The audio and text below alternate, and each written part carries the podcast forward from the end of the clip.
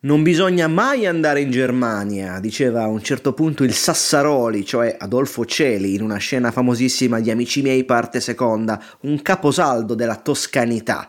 Sospettiamo che quell'anima burlona di Luciano Spalletti abbia visto questo film almeno una dozzina di volte. Toscanissimo anche lui, in Germania ha trovato l'ennesima conferma a quel che forse non aveva il coraggio di rivelare nemmeno a se stesso. Questo Napoli, magari approfittando di qualche sorteggio favorevole, è all'altezza di una finale di Champions League. È toscano, della Garfagnana, anche Giovanni Di Lorenzo, il capitano di questo Napoli, che apparentemente non sembra avere un leader temperamentale come erano magari Hamsik o Koulibaly, e invece il leader è proprio lui, quello con la fascia al braccio, l'inappuntabile, l'impeccabile, quello che si guadagna sempre il 6,5 in pagella, quello che non salta mai un minuto. In 23 giornate di campionato ne ha saltati solo 11, quando sul 4-0 contro il Sassuolo a novembre Spalletti ha deciso finalmente di farlo riposare. Questo è Rasoiate e siamo pronti a partire.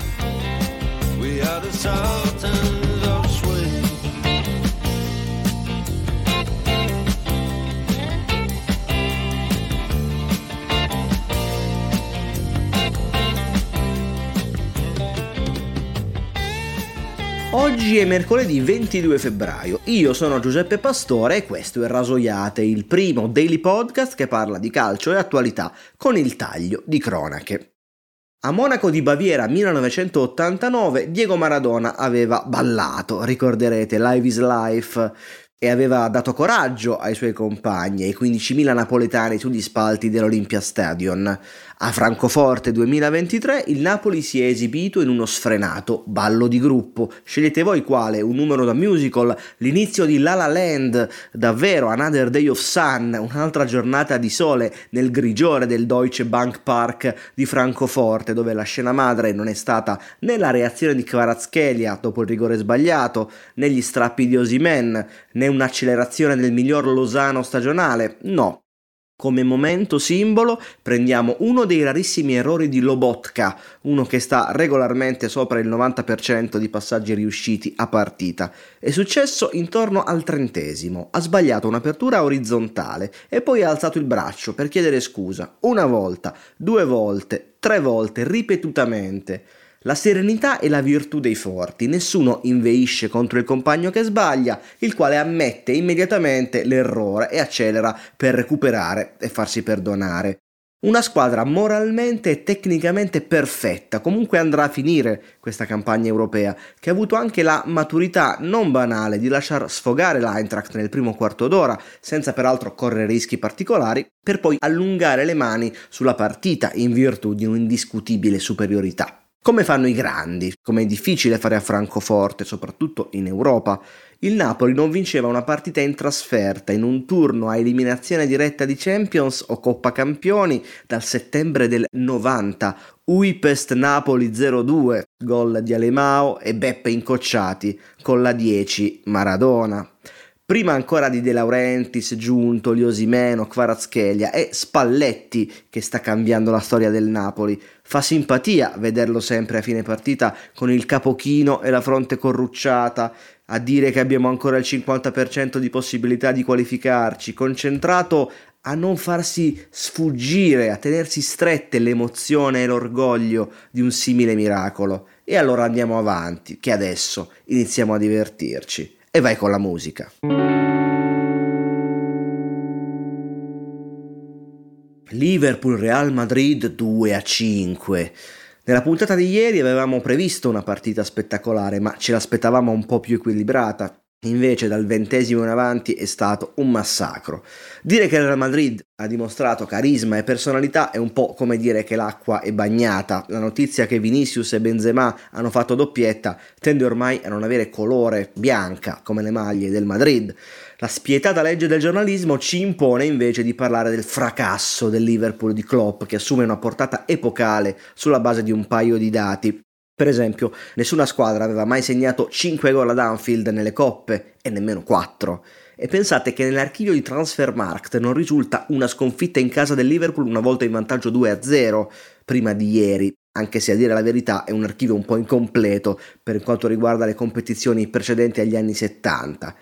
È comunque una sconfitta storica, la fine del Liverpool di Klopp, demolito anzitutto dal punto di vista simbolico, con un punteggio curiosamente simile al 2-5 di Milan-Sassuolo, dopo il quale Stefano Pioli si è visto in qualche modo costretto a cambiare il sistema di gioco e pensare a prendere meno gol. Non pensiamo che Klopp si metterà con la difesa a 5, non pensiamo che sia rimasto molto altro da fare se non prendere atto, visto che non è bastato nemmeno recuperare capitano Van Dijk per evitare lo schianto contro l'iceberg, tutto bianco, Real Madrid.